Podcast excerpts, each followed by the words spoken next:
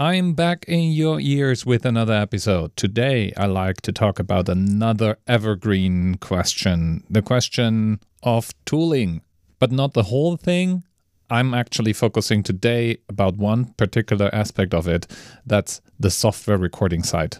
If you listen to this, you probably figured some of the solutions I'm going to suggest out already. The core question I'm trying to answer is what software should you use to record your podcast? Now, if you've seen the original little YouTube video where I demonstrated how to get a podcast started on Anchor, then you may have noticed you don't need any specific software to get started. Actually, everything that can record audio will do. And there's a surprising amount of free tools out there that do just that. It starts with the voice recorder software that's coming with pretty much all operating systems. Even on Windows, if you notice that there is no voice recorder in the system, well, it's just one click away in the Microsoft Store, and again, it's for free. Those tools usually don't give you much choice what formats you produce, but they record audio. And to get started, it's actually more important to have a decent microphone quality. Means get close to your mobile phone or buy yourself a proper microphone than to have a specific format in mind.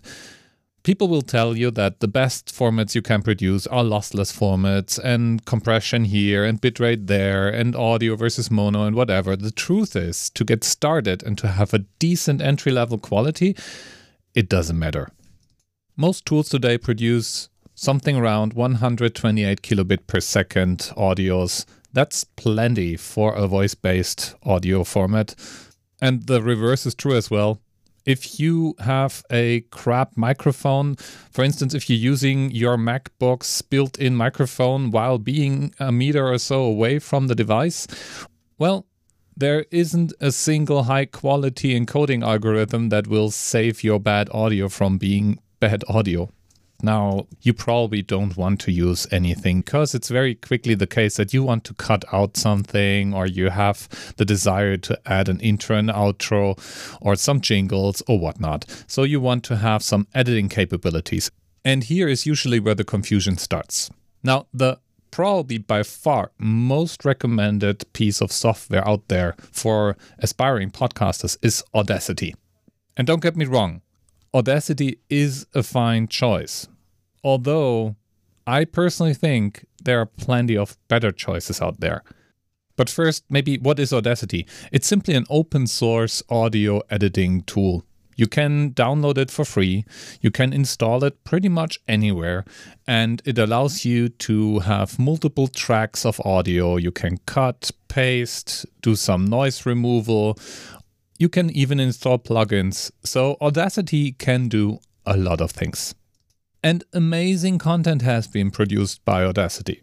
And to be completely honest, if a capable audio editor is your goal, but you have exactly zero budget to spend on, then Audacity may be your go to option.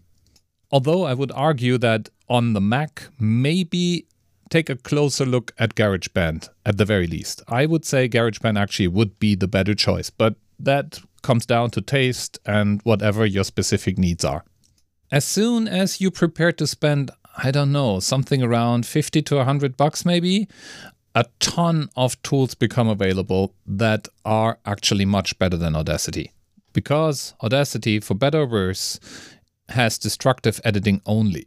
Means whenever you hit save, whatever you did to your file is now baked into your saved file. And if you didn't do proper backups, then you may have just deleted an essential part of your recording that you can never recover. And believe me, it happens. Also, there are frequently used plugins in Audacity that actually do more harm than good. The dreaded noise removal functionality is a good example. I can hear it in podcasts when people use that. It generates artifacts, especially when people desperately try to remove something like a fan humming away in the background or something like that. There are alternative tools for that, or rather, techniques to remove something like a humming sound, for instance. But since Audacity conveniently comes with a menu option saying noise removal, people use it. And I can hear it in podcasts. It introduces artifacts. When overdone, it sounds thin as a result.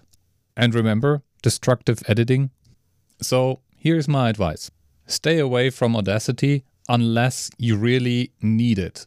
So, when would you need it? No budget and a platform that has no alternative to offer. Instead, look at one of the following tools GarageBand, Reaper, and Hindenburg Journalist. All three are excellent options. Reaper specifically is done by the folks that gave us the Winamp player. Listeners above 30 of age may remember that one. And in Germany, we have an active open source extension for Reaper that turns Reaper into a podcast production suite called Ultraschall. So if you're not afraid of finding a way with the help of Google Translate through the occasional German landing page, you may consider downloading this. I drop a note in the show notes so you can find it more easily. That would turn your Reaper installation into a really slick looking, very powerful podcast production tool. And Hindenburg Journalist finally is the only tool I know of that's created with the needs of a radio producer in mind. So, not music focused, but voice radio focused. So it's a tool suite designed for radio and for podcasters. The basic version actually can do most of the things most podcasters need.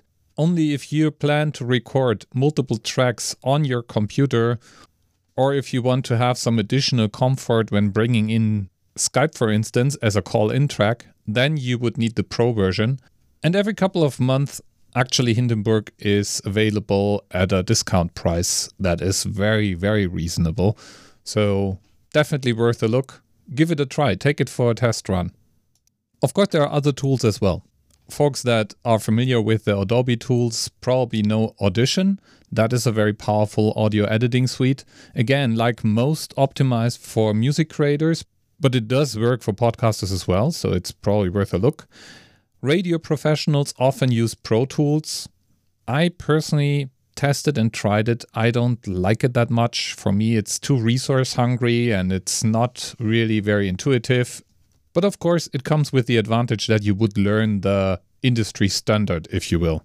From here, the list could go on and on. Of course, there are plenty of tools that can edit audio. The ones I mentioned are those that seem to be pretty common in the podcaster community globally. And so you therefore stand a chance to find somebody supporting you should you run into any trouble. If you try to establish a mobile only workflow with, I don't know, your iPad as your main recording device or such a thing, then you may want to also look into a tool called Ferrite. I hope I'm not butchering this, or Ferrite, I don't know. It runs on the Apple ecosystem and you can use it to do multi track recording. By the way, plugging in audio devices on your iPad or your Android device should work. At least if the device connects through regular USB audio device settings, as most of them actually do. All right, and that's it for today's episode. My little rundown on recording and editing software. I'm putting the names of everything I mentioned in the notes to this episode. And I leave it to you to extend that list. Give me feedback if there was something I forgot to mention or you had particular good experiences with. Bye.